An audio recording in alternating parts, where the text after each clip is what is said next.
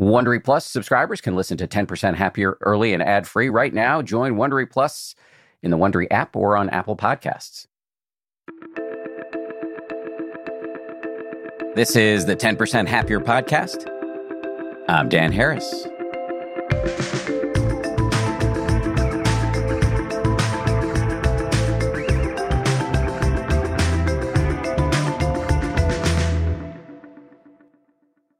Hey, gang. Greetings. I have this vivid memory of being on a beach vacation with a bunch of friends many years ago when I was first getting interested in meditation. I was lounging and reading a book about Buddhism. And one of my friends spotted me reading this book and remarked that he could personally never do Buddhism or meditation because he was a comedy writer and he needed to retain his capacity to be judgmental. There's so much to unpack in that comment. I mean, I wish that meditation uprooted my capacity to be judgmental.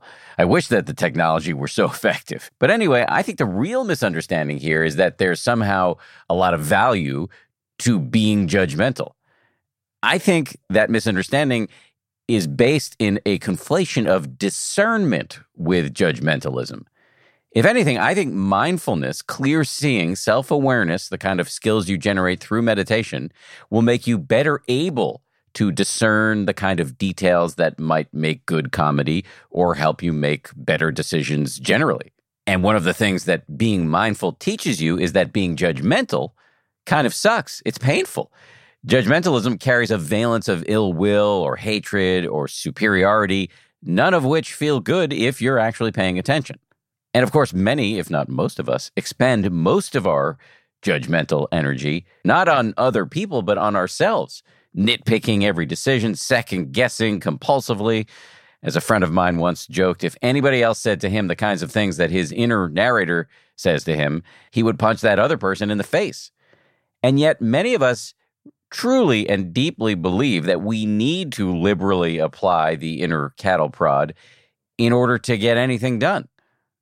I will admit that I'm still working on this for myself. So today we're going to talk about how to work with the judging mind. My guest is La Sarmiento, who's been practicing Vipassana meditation since 1998.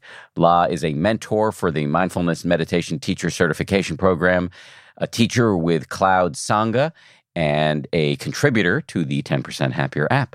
In this conversation, we talk about how mindfulness can help us identify when we're being judgmental, discernment versus judgmentalism, how it can be so delicious to be judgmental of other people, but why it's actually harmful to ourselves and others, the four questions to ask when we notice ourselves going into judgment mode, operationalizing the phrase, Am I suffering right now?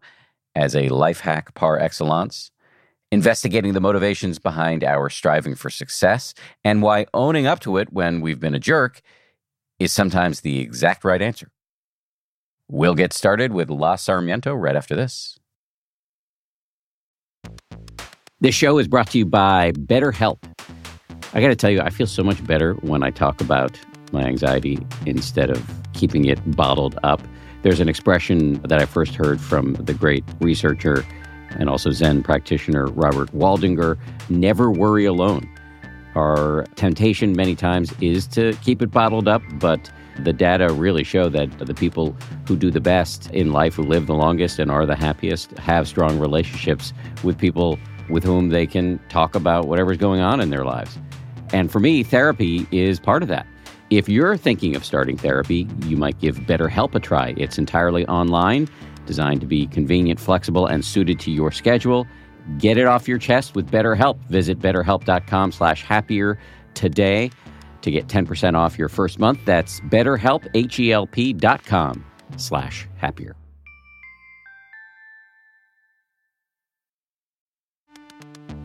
You can count on T-Mobile to help keep you connected after investing billions to light up their network from big cities to small towns. T-Mobile is America's largest 5G network. Plus, when you switch to T-Mobile, families and small businesses can save up to 20% versus Verizon and AT&T. Visit your neighborhood store or tmobile.com to switch. Plan savings with T-Mobile, third line free on essentials via monthly bill credits versus comparable available plans. plan. Features may vary. Credits stop if you cancel or change plans. Audible lets you enjoy all your audio entertainment in one app. You will always find the best of what you love or something new to discover. They offer an incredible selection of audiobooks across every genre, from bestsellers and new releases to celebrity memoirs, mysteries and thrillers, motivation, wellness, business, and more. I've been checking out recently is called Our Share of Night. It's technically, I guess, a horror, but it's definitely literature. I mean, it's incredibly well written, absolutely fascinating, and it really does rhyme with some of the themes that we explore uh, on this show. I highly recommend it, although I'm only uh, through the, the first 15, 20% of it, but already I highly recommend it. As an Audible member, you can choose one title a month to keep from the entire catalog, including the latest bestsellers and new releases. New members can try Audible free for 30 days. Visit audible.com slash 10% or text 10% to 500 500. That's audible.com slash 10% or text 10% to 500 500 to try Audible free for 30 days. Audible.com slash 10%. La Sarmiento, how we doing? Doing well, thank you, Dan. Good to be here again. Great to have you back on the show. Thanks for doing it. So, judgment, being judgmental this is a problem for other people because I've never had this problem, but you've in the past publicly told a quite moving story. I'm wondering whether you'd be willing to tell it here about your history with this particular quality of mind, which is, of course, universal, which, if memory serves, you really first encountered in your childhood. Yeah, thank you, Dan. So, as a very young child, when I was about five years old, I, I, recognized or realized that I was queer, I was non binary, and of course didn't have any vocabulary for that at that age in 1969. So basically, I felt there was just something innately wrong with me. And so the concept of judgment came up from this fear of being less than other people and doubtful and insecure of myself. So being judgmental of others was really a way for me to feel better about myself. And so it really kind of stemmed from this place of deep insecurity, doubt, lack of belonging, acceptance in a world that I intuited at a very young age didn't accept someone like me. What form did this judgmentalism take? How did it express it its, itself? Yeah, so it could express itself like being competitive. I would compare myself to others and try to beat people out, whether it be academically or athletically, just trying to be better than everybody else is how it showed up for me. And thinking that people that didn't meet the standard that I had set for myself were less than adequate or less than who I was at the time.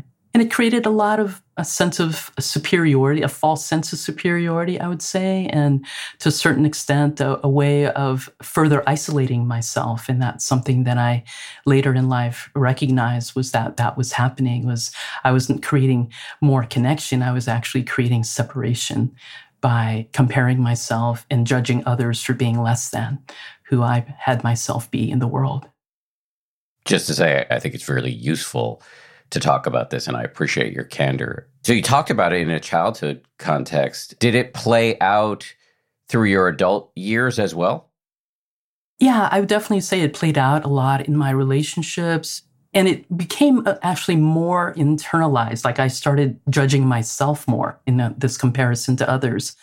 And so I furthered the story that I was less than others. Like, for example, when I started teaching the Dharma and mindfulness, I would compare myself with my colleagues, thinking that, oh, I went on way less retreats than they did. I'm not like a very naturally inclined sitting meditation person. I try to integrate mindfulness and, and the Dharma into my everyday life. And so going on long retreats wasn't something that interested me at all. And so when I was dubbed a teacher, I began to like doubt, like, oh, am I actually really qualified for this? And why are people inviting me to, to teach when I, I definitely don't have the same credentials or qualifications as many of my colleagues? And I even put the story on, well, how many immigrant non-binary people of color are there in the Dharma when I was there? And I was just there to like check off a bunch of diversity boxes. I mean, that's how kind of low I got with myself. And so I would judge people that believed different political beliefs as I did, who weren't spiritual like I was, all in the name of trying to feel some sense of superiority or some sense of, yeah, like I was someone and not nothing. You mentioned the fact that you come from an immigrant family. I believe you've also talked about this kind of, it's my term, not yours, and maybe it's going to work, maybe it won't, but this kind of compensatory judgmentalism that your parents adopted as well upon arrival in this strange new country. Yeah, exactly. And it was really interesting because as people of color immigrated from the Philippines, they became actually more judgmental of other people of color than the dominant culture. And so we were taught to, if we were going to survive in this country, it really was about assimilating into the dominant culture versus being proud of the where we came from, our own heritage. And so that was another mixed message I got that I wasn't acceptable or good enough or uh, okay in this country. And so I feel in a lot of ways my parents' judgment of others also stemmed from feeling inferior and coping mechanism to feel more superior within themselves. Now that you're a grown up and you have, at least in my mind, unimpeachable bona fides as a meditation teacher, do you still notice judgment coming up in your mind directed at other people or yourself? I definitely notice when it arises. Like even this morning, I, I, woke up and I was feeling really anxious. And I'm usually like pretty easygoing and, and peaceful. And I'm like, why am I feeling anxious?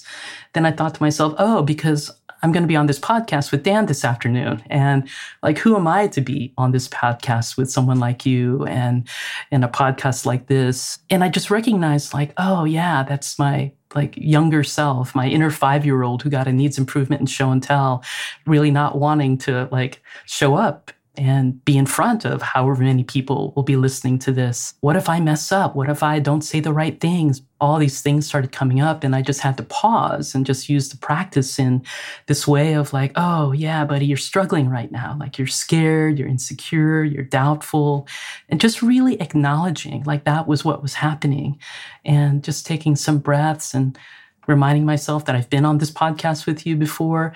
I will do the best I can. And if that's not good enough, I'm just happy I showed up. For the record, I have no doubts about whether you deserve to be here. So just to say that, and if you mess up, we'll edit it out. but I want to put a pin on something you did with yourself or to yourself in that moment of anxiety, which is you very specifically talked to yourself. You use the word buddy. We've done episodes on on this, and I find this to be incredibly compelling. The the idea that we can counter program against these ancient neurotic programs we've got by very deliberately talking to ourselves. Uh, I'll just shout out Ethan Kross, who's been on the show before. He's done quite a bit of research we'll put a link to his episode in the show notes. He wrote a book called Chatter, and he's done a lot of re- research in, at the University of Michigan and into our capacity, our now proven capacity to talk ourselves down from whatever ledge we've talked ourselves up onto.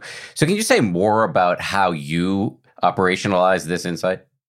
Yeah, thank you, Dan. So for me, it's usually the part of me that gets scared or stressed out or feels doubtful or insecure is actually a younger version of myself that got the needs improvement in show and tell that had that story haunt me for most of my life that really has hindered me, but at the same time has been this blessing in a way to face into like this is not who I am. This is the story that I've carried ever since I was a little kid who didn't know how to deal with this. And so now through the practice of mindfulness, I've been able to oh, recognize like it's okay to have these feelings and really being kinder and gentler with myself around my perfectionism, which was one of my other survival mechanisms, to not let anybody see that I was flawed or insecure or doubtful or fearful of, of, things. And so I think that's what has really helped me in my teaching is that I'm just very honest about what's going on for me. So it really is about humanizing our experience. And so if someone who is labeled a teacher or a leader can own, like, oh, yeah, I, I do feel scared or I do feel insecure, then it hopefully makes everyone else feel like, oh, well, maybe it's okay to feel those things. We all have sort of this tendency in this culture to hide behind some facade that's not really who we are. And I just basically got tired. It takes a lot of effort to keep trying to present in a way that's inauthentic. Yes, you're doing the opposite of the curated Instagram feed. And I think it's extremely healthy. I've heard this term, I don't know who came up with it cathartic normalization. now, it's possible, as Brene Brown, the great sociologist and researcher, has pointed out, to overdo that, but you're not. And it's very helpful to talk about what's happening in the mind. And then of course what you add is is how to deal with it. You talked about mindfulness there but one of the old cliches about buddhism is that there are two wings of the dharma. There's wisdom which you can define as seeing clearly and compassion. And in your morning routine talking yourself off of the ledge of anxiety this morning I heard both wings. You had to have the mindfulness, the seeing clearly, the wisdom to notice that this was happening, that you were having this inner dialogue. And then the compassion or warmth or friendliness, you might even say love, to give a shit and try to give yourself some first aid. Right. Exactly. And, you know, it's been this process of kind of reparenting myself because, you know, as much as my dear parents tried to raise us well, everything was about hiding all those aspects of myself. Like, just suck it up and just keep moving on. You know, we're immigrants. We can't like dwell on our feelings or disagreeing with something. We just have to keep moving forward. And so for me, it, it really was a way of accepting, like, this is who I am and these are feelings that are very human that I'm, as an adult, like really allowing myself to feel and allowing myself to take care of those feelings and not putting that on anybody else, whether it be my parents, my partner, my friends, that it's my responsibility to, to take care of them in that way. And so sort of the litmus test for me is always noticing when I'm suffering. One of my dear teachers, Eric Kolvig, said at the end of one of the retreats, and this stuck with me for probably 20 years now. If there's anything you're going to take from this retreat, let it be these two things to practice every day and to notice when you're suffering. And when I can notice at any point in time during the day when I'm suffering, whether it be physical, emotional, mental, spiritual, then I, I tell myself to just slow down, slow down, take some breaths, acknowledge, honor, nurture whatever is going on for you. And it'll be okay. The more I push it away or try to suppress it, it just keeps coming back at me. So if I can process these emotions and feelings as they come up, then I'm not harboring a lot of that stuff in me all the time, which I think many of us in this culture do and then we explode or we make unskillful choices or decisions or actions or speech because we're just constantly in reaction to whatever is right in front of us. I've said this before, but your story about what was said to you at the end of the retreat reminds me of this mini realization I had when I was on a retreat once, which is that if I'm suffering, there's something I'm not mindful of. Yeah, exactly. And in noticing that suffering, then we become more mindful and there's something we can actually do about it if we choose to if we remember to and that's the the other part is remembering that we have a choice in how we proceed once we get that we're suffering. Sometimes i'll be suffering and then i'll just like sling another arrow or two in there or three or four and it's like wow i'm really shooting myself up here and so I think as I get older, as I get more mindful, I'm much more sensitive to the fact like, yeah, I don't want to suffer. Like I'm totally open to experiencing pain in this life. It's just a, a given. But I don't have to add to that pain by the stories I tell myself or internalizing stories society says about someone like me or what somebody else may be projecting on who I am. Yeah. So it's more of this discernment. And I think the more I discern, the less I judge. You've said that when you notice judgment in your mind, there are four questions you ask yourself. Can you run through those? Yeah. So usually, is my heart open or closed? Am I suffering or am I free? Am I feeling empowered or disempowered? And am I feeling connected or disconnected? Why those questions? I think for me, they in particular just kind of go to the root of it. Because if we're feeling disconnected, our heart's shut down, I'm not feeling empowered, And if I'm suffering, that it, it's painful. Like it's physically painful. It's emotionally draining. It's mentally exhaustive. And then especially around feeling disempowered. It's like, oh, I've given away my power again. Oh, I've appeased or I've allowed someone to like step all over me again. And it's something, it just helps me remember like what's most important to me. And that's to keep an open heart, to not suffer, to be free, and to feel empowered. And so it really is this way of just checking myself like, where am I right now in this moment around those four particular aspects? Open heart is a term that gets thrown out a lot, but I think maybe for some of us, it can be hard to access through all the cultural baggage. So, very specifically, what do you mean by it? Yeah. So, you know, our culture tends to be like your either heart is like wide open or closed. So it's like this off and on switch. And my dear teacher, Joe Weston, often talks about what if we upgrade to a dimmer switch? So rather than be totally open 100% or totally closed 100%, depending on the situation, we use our dimmer switch to be like, oh, when I listen to the news, my heart is about 20% open. But when I'm playing with my dogs, it's like 95% open. And so there's this continuum of open heartedness so that it's not t- making oneself totally vulnerable. And at the same time, it's not totally shutting ourselves off from life altogether but it's like depending on the situation, how do I discern how open I feel is safe enough for my heart to be in this situation or with this person? And again, very specifically, when you say your heart is open or closed, what does that actually mean? It's just your openness to the information, your openness to processing other people's emotions. What do you mean specifically? I would say it's like my capacity to be willing to engage, to be willing to cultivate patience and understanding and respect and love and compassion. So it's having that capacity to, to be present with life, no matter how it's unfolding, whether it's something joyful or something that's really challenging and, and painful, but to be there with it is what I mean by my heart being open. It's kind of the opposite of being judgmental. Yeah, exactly. Judgment creates separation, creates pain, it creates this sense of, of isolation, not belonging. And it's all the ways that we as humans are not wired to be. We are wired to to actually be social on a continuum as well. And so we're all different and what that means for us can vary. And to me, like judgment, I think has gotten a really negative connotation around it. And so for me, I tend to use the word discernment because it's not like shooting from the hip. It's more thoughtful. It's like, okay, let me just pause for a moment and see what's all here and take it in and from my own sense of integrity and discernment figure out like what what's the best thing. And i don't do that all the time. You can ask my partner. Like last week she said you know you're being a jerk right now. It's like yes i'm very mindful that i'm being a jerk right now and i'm very aware that it feels really good to be a jerk in this moment. And eventually I'll be I'll apologize to you for the impact that's having, but that's what's present for me right now. So yeah, so I'm not always open hearted. Sometimes I I lose it and and can go into my old habit energies as well.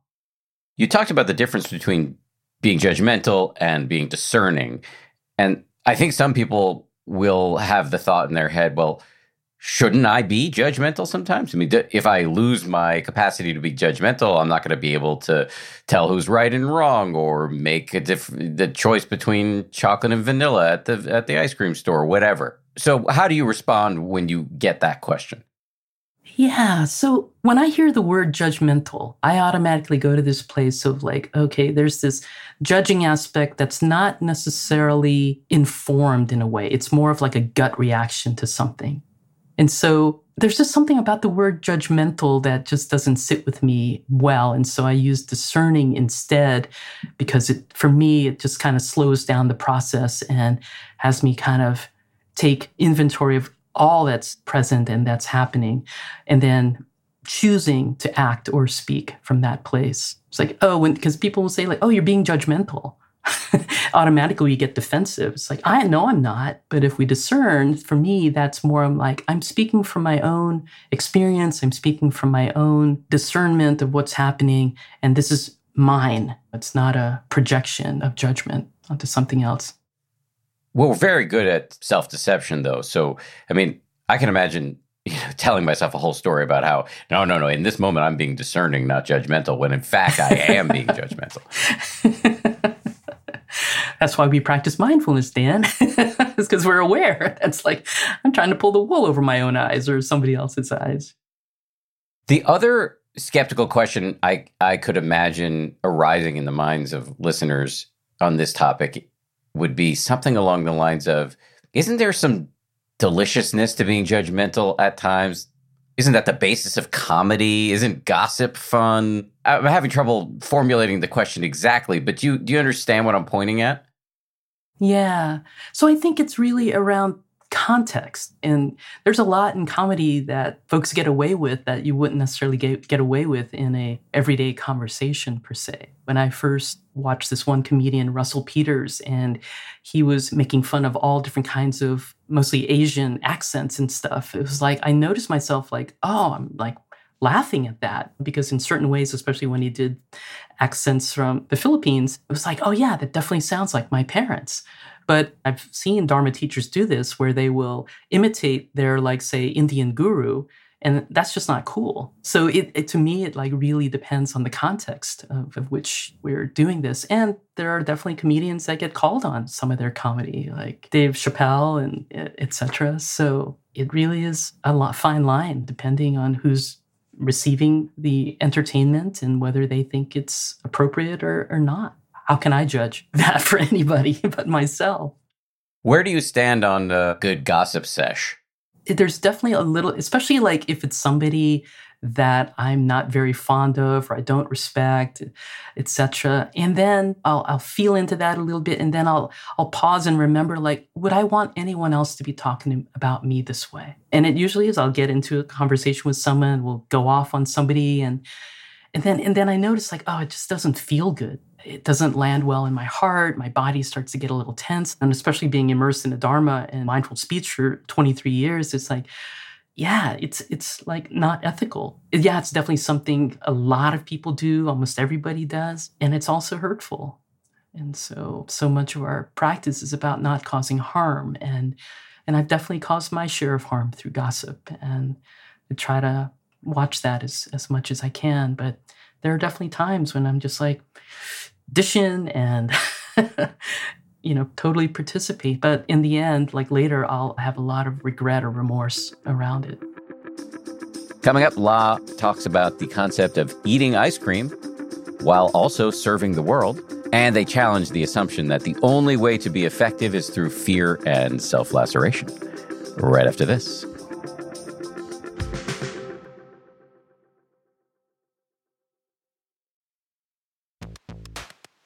I love cats. I make no secret of that. We've got four cats. But here's the thing about felines they poop a lot. You need kitty litter, and you need that kitty litter to do the job, which is why I'm proud to recommend Tidy Care Alert, which has long lasting ammonia control. So your house or your apartment or your yurt or wherever you live does not smell like you have four cats or however many cats you happen to have. No judgment here. It's low dust and lightweight, which means no lugging heavy bags of cat litter up the stairs, and it's from the brand most often recommended and personally used by veterinarians. Tidy Care Alert uses color changing crystals to detect potential concerns and help put your mind at ease. Let Tidy Care Alert help keep an eye on your cat's health.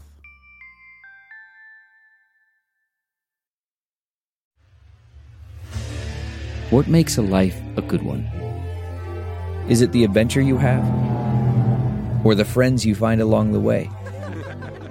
Maybe it's pursuing your passion while striving to protect, defend, and save what you believe in every single day. So, what makes a life a good one? In the Coast Guard, we think it's all of the above and more. But you'll have to find out for yourself. Visit gocoastguard.com to learn more.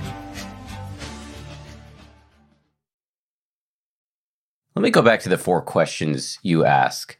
Is my heart open or closed? Do I feel connected or disconnected? Do I feel free or am I suffering? Am I feeling empowered or disempowered? You've talked about that from a first person perspective. Those are the four questions you ask yourself. when you have sufficient mindfulness to notice that you've gone into a mode of being judgmental. Can you put your teacher hat on and advise us on how we might operationalize these four questions? It's, it's quite a bit to remember. So I'm wondering how you would advise us to work with this. Yeah. So one of the first things we learn when we when we learn to meditate is mindfulness of the body. And so it's the first foundation of mindfulness according to the Buddhist teachings. And so it really is the more we're aware of how our bodies feel whenever we're feeling some form of stress, whether it be something joyful or something difficult and challenging, that's the first clue. And so you can negate whether you're feeling open-hearted, connected, empowered, whether you're free, etc. So it's like, oh, can I just get like right now, jaws clenched, my my shoulders are up to my ears, my hands want to form fists, etc. There's like something going on. And in that moment, can we recognize that we're in pain or we're suffering? We suffer if we're adding a story about, like, oh, I shouldn't be feeling this way because I should know better or whatever it happens to be. And that tends to be the counter to us having feelings is that I shouldn't be feeling this way. So, to make this the four questions just really easy is like what my teacher Eric Kolvig said. It's like just notice when you're suffering and but you know, also Dan, we, like, we live in a culture where the baseline of our existence tends to be suffering because we're all pretty stressed out.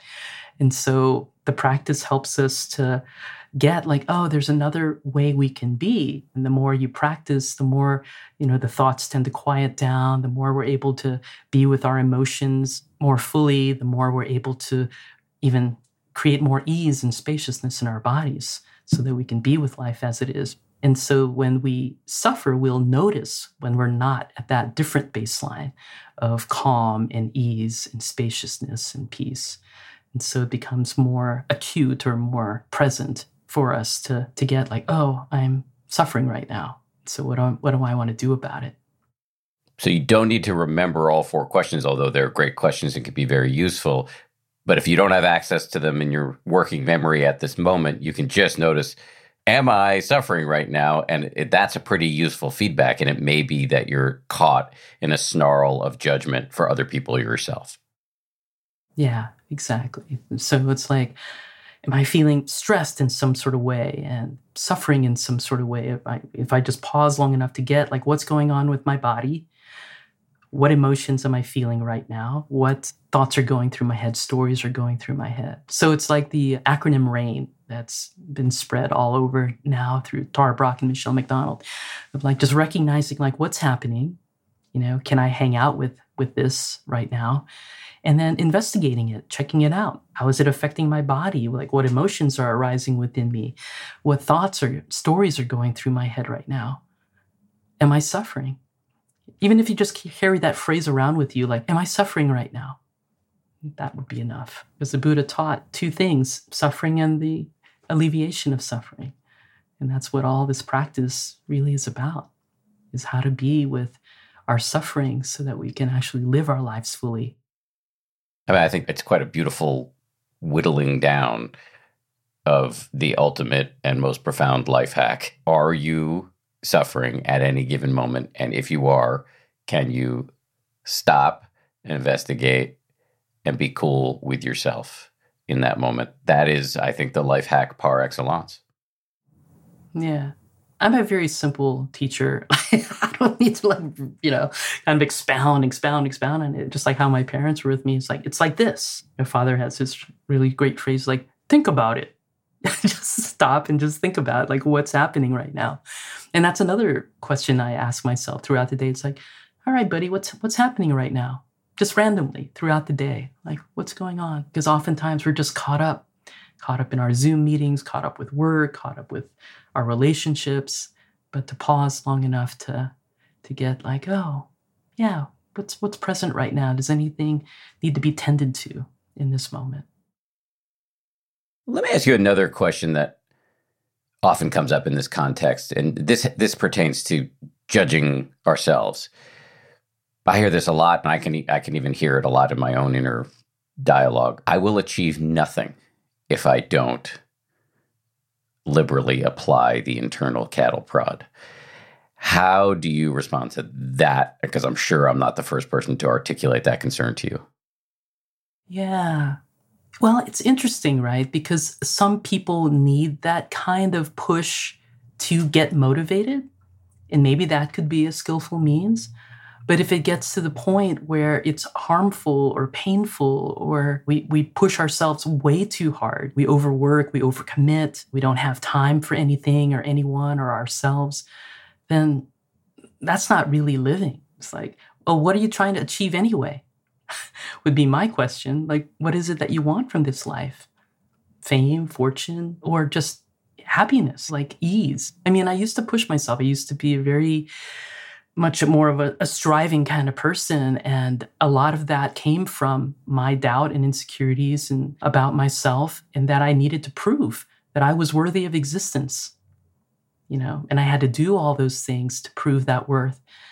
And when I finally realized, like, I'm already worthy just because it's my birthright, it's just, I'm a human being, I deserve to exist, and I'll do what I need to do, but I don't have to prove my worth to anyone anymore. And for somebody, you know, who has social identities like myself, that's quite liberating because so much of my life was um, making up for the fact that I was an immigrant, non-binary person of color, which I often will say, like my all my de- identities are trending right now. and so, yeah, once I got like, wow, there's nowhere to get, but just be here, accept yourself, love yourself. If other people don't love or accept you, it's not about you. And so it's really about, it was really about decolonizing my heart, mind, body in so many ways from those internalized messages that I got from the culture. I'm going to keep pressing you, not because I disagree it in any way, but just because I suspect there might be people listening who are as yet unsold. So let me invoke my dad, not an immigrant, but second generation American, Jewish. And he had a little motto, which was the price of security is insecurity. And I remember he was a uh, quite a renowned academic physician at Harvard. And I remember him once when I was starting to get into meditation telling me that he had had some colleagues who got into meditation and it made them, and I'm quoting here, like totally ineffective. And I can hear my dad saying, okay, so you're going to rest in your inherent worthiness. But it, does that lead to total complacency? Do you then sit and eat ice cream forever? I do eat ice cream, but then I, I still serve in the world. it's like I can have both. So it really is a, a really, I, I totally hear where you're coming from, Dana. It's a really strong story that many of us carry in this particular capitalist, patriarchal, racist culture of like, yeah, you gotta like push, you gotta work hard, you gotta earn, you gotta, yeah. If, if that all makes you happy, then more power to you. But if it doesn't, then my invitation is to like examine what is it that you really want from your life. And for me, it's like I want a deep sense of peace so that, like, whatever is happening and, a deep sense of equanimity so that no matter what is happening out there in the world, it's not going to knock me over. And so it really is this trust, belief in myself that I've worked like done that whole like oh I'm gonna work really hard and it's like yeah I'll make more money or even in the Dharma world it's like I'll do all these different retreats and stuff but then I just end up tired and cranky and irritable and disconnected and I'm not happy you know so i've actually been switching gears and I, am no longer teaching week-long meditation retreats. I'm more into small group mentoring and and individual mentoring because i really love being in relationship with my my students. I don't need to teach masses of people 100 200 500 people at a time. That, that doesn't appeal to me. I, I care about people individually and want to support them in whatever way whether it be collectively in a small group or individually on their own and I feel like I'm a pretty happy, grounded, peaceful person because of it. And and that's that's enough for me. And that's another thing. It was like for a long time nothing was going to ever be enough. And I get to determine what that is for me at this point in my life. And this is enough, no matter what anyone else thinks I should be doing or how I should be doing it. Well, as somebody who quit two lucrative anchor jobs in network television to dedicate himself to meditation, I respect your professional decisions. And let me see if I can kind of recapitulate at least two of the messages I'm hearing from you on this subject of judging oneself harshly as a as a motivational tool. One, if you're carrying around the story that you need to kick your own ass in order to achieve anything, maybe investigate whether that strategy is actually making you happy. What are you getting out of it? Two, maybe investigate an assumption that might be fueling this story that you need to kick your own ass in order to get anything done. And that assumption might be that you can't be effective if you're motivated by anything other than fear and self laceration. Yeah, there's a bumper sticker I used to have on my car that was a, from Ben and Jerry's that basically said, like, do what you love, love what you do. I don't know how many people can actually say that they do that. And I'm also, I'm going to acknowledge that I'm speaking from a privileged place where I don't have to worry so much about money. I've got a partner that makes good money as well. And, and for some people, like whatever job they have is what they have. And I totally honor and respect that. And not everyone has that ability to make those choices. So, yeah, I think it just really depends. Absolutely. We all have varying levels of luck, and we're dealt different hands, and much of that is out of our control. And yet, I, I just do want to hone back in on this question of motivation and effectiveness because you said earlier, I can eat the ice cream. Ice cream keeps coming up, but uh, I can eat the ice cream and still serve in the world, I believe was your terminology, but you, you could rephrase that to just sort of being effective generally. I can have a sense of my own worthiness and I can be really active and uh, what I hear from that is that the activity can be motivated not by insufficiency, fear, lack, whatever, but it can be motivated by, I'm going to use a, a big word here. It's not a long word, but it's a big concept love. And, and I don't mean that in the most string music swelling, white light type of way. I mean just sort of the basic human capacity to give a shit. You can be acting out of love for your family to provide for them, love for yourself to provide for yourself, love for your customers or clients or colleagues or listeners in my case. And so, can you get out of one motivation into a more cleaner burning fuel that involves less self judgment? Yeah, beautiful, Dan. It really is that what is underneath that drive, that striving, that push? Is it ego? Is it fame? Is it money? It's all the, the worldly winds, as they call it in the Buddhist teachings, like gain and loss, fame and disrepute, like all these different things where, you know, in our culture, that's what success is meant. And so for me, if I can help one person just breathe a little easier or love themselves just a little bit more a day, then I, I'm good. But we don't live in a culture anymore that really takes the time to do that because it's so fast. There's so much going on it's overwhelming to even just engage in life. So much for me around mindfulness practice is really about slowing down enough so I can actually get like how I'm choosing to engage in this life. Life is going to just do its thing, but how I relate to it is the only thing I have control and power over. Along those lines of how we're relating to whatever's happening in life in our mind, in the world, in the universe at any given moment.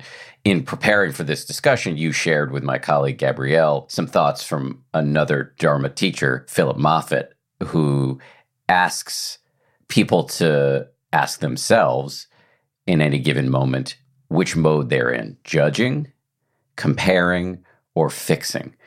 Can you hold forth on, on that idea? So these are just like to me, like just three different ways we just try to survive in the world. And so, as we were talking about earlier, just like the judgment, it's just a way of sometimes feeling superior to someone else. When in comparing, it's like, okay, like where am I in comparison to someone in this situation? Like, am I doing this better than they are? Are they doing it better than me? And there's always this like sense of competition and this comparing. And then fixing is like, I just don't want to deal with it. I'm just going to just take care of it and not mess with all this other, other stuff. And so it really is this way of, yeah, I don't like what's happening right now. So I'm just going to, I'm just going to fix it. I'm just going to make it be a certain way so that I can be okay with it. And so in many ways, it's just judging, comparing, fixing, just ways that prevent us from actually just being with life as it is. How do you find yourself using this tool? And how would you recommend we do it on a moment to moment basis? Yeah, so it goes back to that suffering. It's noticing, like, oh, I'm feeling insecure or, inadequate or unsure of myself. And so my habit energy is to either judge that person or compare myself to that person or want to fix myself so that I can be better at whatever is going on. And so to notice that that's happening, it is to bring like compassion to the fact that like in this moment I'm I'm suffering right now. I'm judging myself or someone else. I'm comparing myself to someone else. I'm, I'm wanting to fix myself because I'm not enough. And so it just comes down to like, okay, noticing that that's what's happening, noticing the habit energy of any of these three qualities, and pausing long enough just to have compassion for the fact that I'm just suffering right now. And can I take care of that suffering? And what I'll tend to notice is that my need for things to be different will lessen when I tend to acknowledging that that's what's happening that the suffering is, is what's happening. That research that's been done that says the lifespan of an emotion is 90 seconds, but we carry so many of this, these emotions from childhood for decades because we never tended to it, we never acknowledged it. And so to notice when judgment, comparing mind, fixing mentality occurs, it's like, oh, I'm, I'm really not wanting to be with life as it is right now. So, what do I need to do to take care of myself in this moment. I noticed that a lot in my own meditation. I heard a teacher, and I can't remember who it was, maybe it was Eckhart Tolle, say, and maybe many teachers have said this, but like one interesting question to ask yourself is what is standing between you and being present right now? And I see a lot in my meditation that what is it? Why are we uncomfortable being awake right now? because we're constantly like living in the past and living in the future. That's how we're conditioned. We're either like trapped in uh, memories and stories or regrets of the past. Or if that doesn't work, then like, okay, well, maybe it'll be better sometime down the road or anticipating, oh, I'm going to go on vacation or I'm going to be doing this really great activity, but I can't be here right now. And so it really is pausing long enough. And I think that that being present is so hard because we're just not taught how to be present unless we at some point in our lives run up against mindfulness or meditation or the dharma and really get like the only truth that there is in this life is the present moment. The past is already gone. The future is not even here. And there's no guarantees that we'll even have a tomorrow. And so to me that's what makes the present so much more precious and valuable is like it's all there is but we, we're not conditioned in that way we're so conditioned quite the opposite. What the hell is here? Nothing's going on right now. Well, that's good because when you thought about the future, you were getting anxious, and when you thought about the past, you were feeling regretful. So, in this present moment, like I think Eckhart Tolle even said, in this present moment, there's nothing wrong. It's right now. There's like nothing wrong. Coming up, La talks about how to celebrate rather than beat yourself up when you recognize that you've drifted off in meditation. They also talk about using our powers of discernment to separate who someone is from their behavior. That's coming up right after this.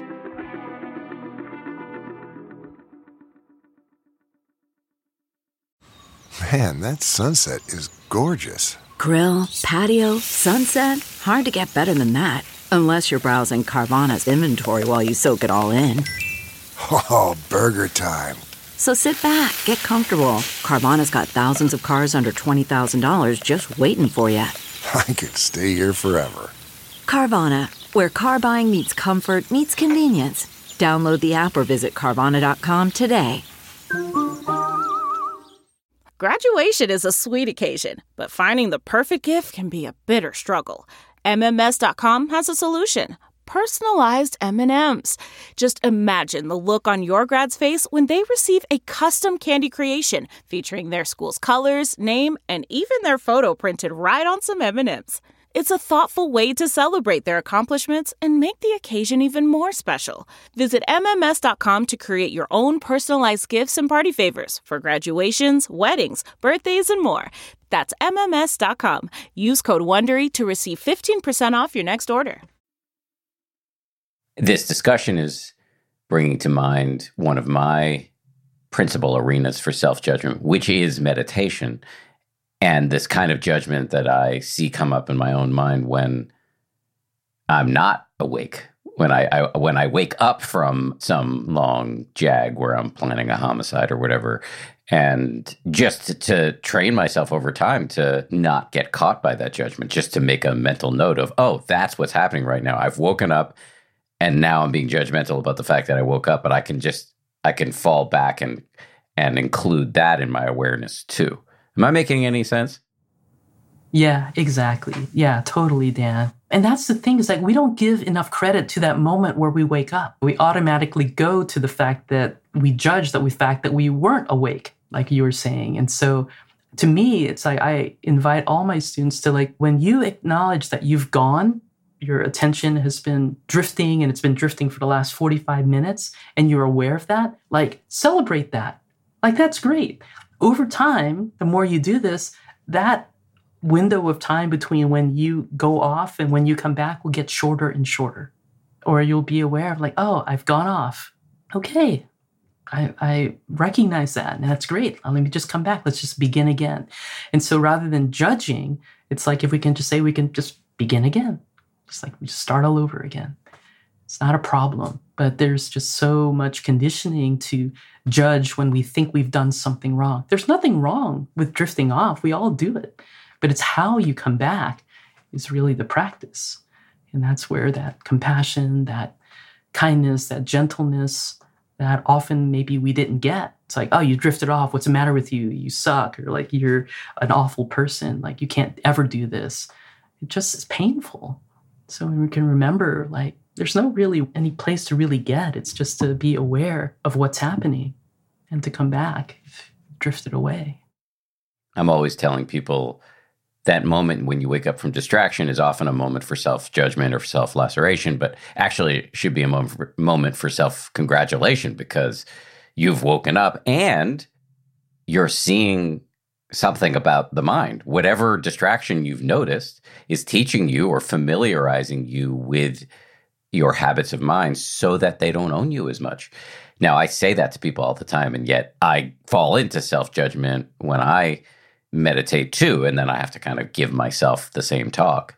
Increasingly, what I've noticed is when I get carried away, usually it's by one of two principal inner demons anger or self centeredness. And I've really trained myself to say the following when I wake up to that thank you. Thank you to my inner rage monster or my inner self promoter, because even though they're doing it unskillfully, they are trying to help me. And so just blow it a kiss and then go back to whatever I'm trying to focus on. Exactly. Because they're always going to be there. It's just habit energy. It's just a habit that we have.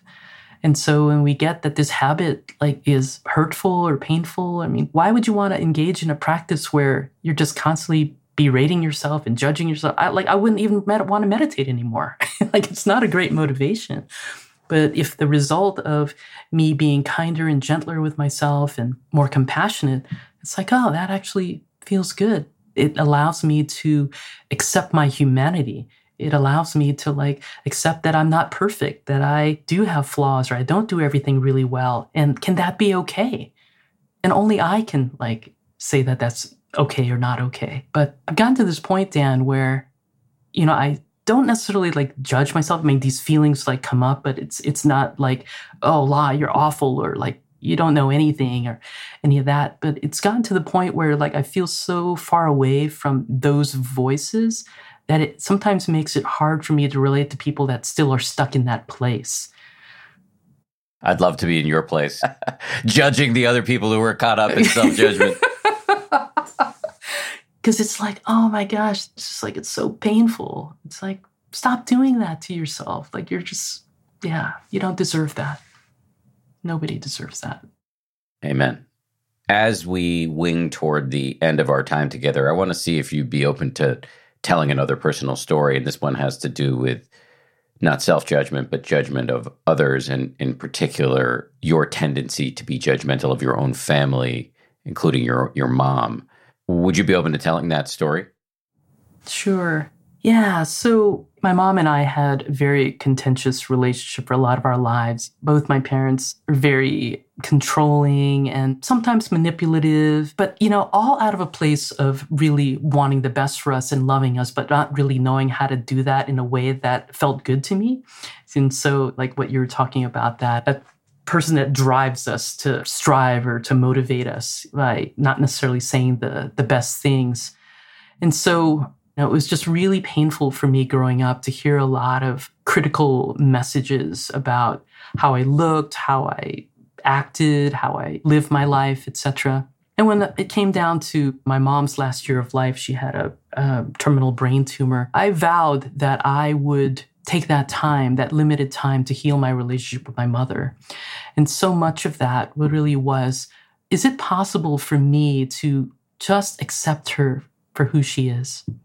And that at 78 years old that she's not going to change no matter how much i try to explain myself or or do good in the world or whatever she's going to have her judgments or feelings about that and what happened was that the more i focused on accepting her for who she was. It helped me just accept myself for who I am and that I didn't need that external sense of approval from her anymore to validate my existence. And so my judgments of her political beliefs or her religious beliefs or criticisms of me or my sister, it was just like, that's all her stuff. I don't have to internalize this anymore. And so that judgment transformed into acceptance of who she was and then just trust and faith that in this lifetime like she did the best that she could with what she knew with what she had what she experienced the traumas that she lived through. There's so much that I, I don't know about my mom and still don't know about my mom that informed how she did show up in this life and in our lives. And so it, it was really very healing ultimately for me to um, just get she is the way she is and she was. And how i related to that was really what was going to determine my healing and my freedom in my relationship with her. And just to be clear your acceptance of her does not equal endorsing her views that you find unacceptable. It's just accepting that this is the way she is. I can love her anyway but i don't have to agree with her exactly so for me a big thing is being able to discern, going back to that word, between who someone is and their behavior. So if I believe that, like the Dalai Lama says, we all have innate goodness, Buddha nature in terms of Buddhist practice, then that's inherent in every single person, even the most who we think are the most despicable of us in this world. So that's separate and distinct from one's behavior, how one chooses to show up, or not even chooses sometimes it's just conditioned to show up in this world. And so when i make can make that distinction that's where i can have a sliver of compassion or a sliver of understanding for someone and not throw them out of my heart. I can set a boundary and say like no you're not going to do that behavior around me anymore. I still love you but you know you can't be in my life right now that's where that distinction comes into play I guess the only last question that comes into my mind, and you you you you made a nod in this direction earlier, but it does seem like our society would function way better at an interpersonal level, but also at a macro level, if we could move from judgment to discernment. Yeah, I think a lot of it is around the connotation that the word judgment, judgmental, judging has. People always say, like, don't judge me. There's like that saying. And so to me, the word judgment really creates this separation between between all of us. And I feel like discernment really creates a bit more thoughtfulness, a bit more openness, a bit more willingness to engage. La Sarmiento, always a pleasure to have you on the show. Thank you very much for coming on. Thank you, Dan, for having me. Thanks again to La. Let me just quickly say that this episode was based on a Dharma talk that La gave at Spirit Rock a little while ago. The recording of that can be found on Dharma Seed, which is a website that compiles Dharma talks. We will put a link in the show notes. 10% Happier is produced by Gabrielle Zuckerman, DJ Cashmere, Justine Davey, and Lauren Smith. Our senior producer is Marissa Schneiderman. Kimmy Regler is our managing producer, and our executive producer is Jen Poyant. We get our scoring and mixing by Peter Bonaventure of Ultraviolet Audio. Thank you all for listening. We'll see you in a few days with something new.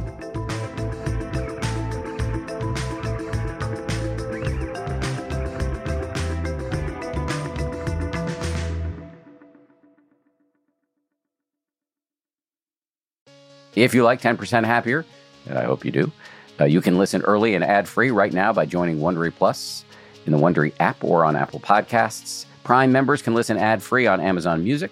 Before you go, tell us about yourself by filling out a short survey at wondery.com/slash survey. I'm Shimol Yai, and I have a new podcast called The Competition.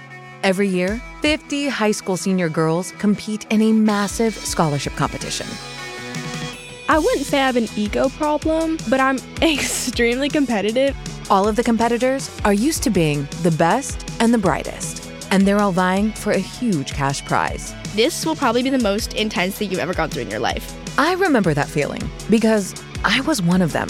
I lost. But now I'm coming back as a judge and also a kind of teen girl anthropologist. Because if you want to understand what it's like to be a young woman in America today, the competition's not a bad place to start. Hopefully, no one will die on stage tonight. From Pineapple Street Studios and Wondery, this is The Competition. Follow The Competition on the Wondery app or wherever you get your podcasts. You can listen to The Competition early and ad-free right now by joining Wondery Plus. Once upon a beat. Remember those stories and fables that would capture your imagination and you couldn't wait to see how they would unfold? And now, when you read them as an adult, you think some of these old tales could use a fresh spin. We have a perfect podcast to bring you the stories you remember, remix, and reimagine for the kids in your life today. Join me, DJ and my trusty turntable, Baby Scratch, as we spin up new tales in the New Kids and Family podcast, Once Upon a Beat. Wondery and Tinkercast are bringing you a jam packed, music filled weekly party where hip hop and fables meet. It's Once Upon a Beat. Follow Once Upon a Beat on the Wondery app or wherever you get your podcasts. You can listen to Once Upon a Beat early and ad free right now by joining Wondery Plus in the Wondery app or Wondery Kids Plus in Apple Podcasts. Once Upon a Beat.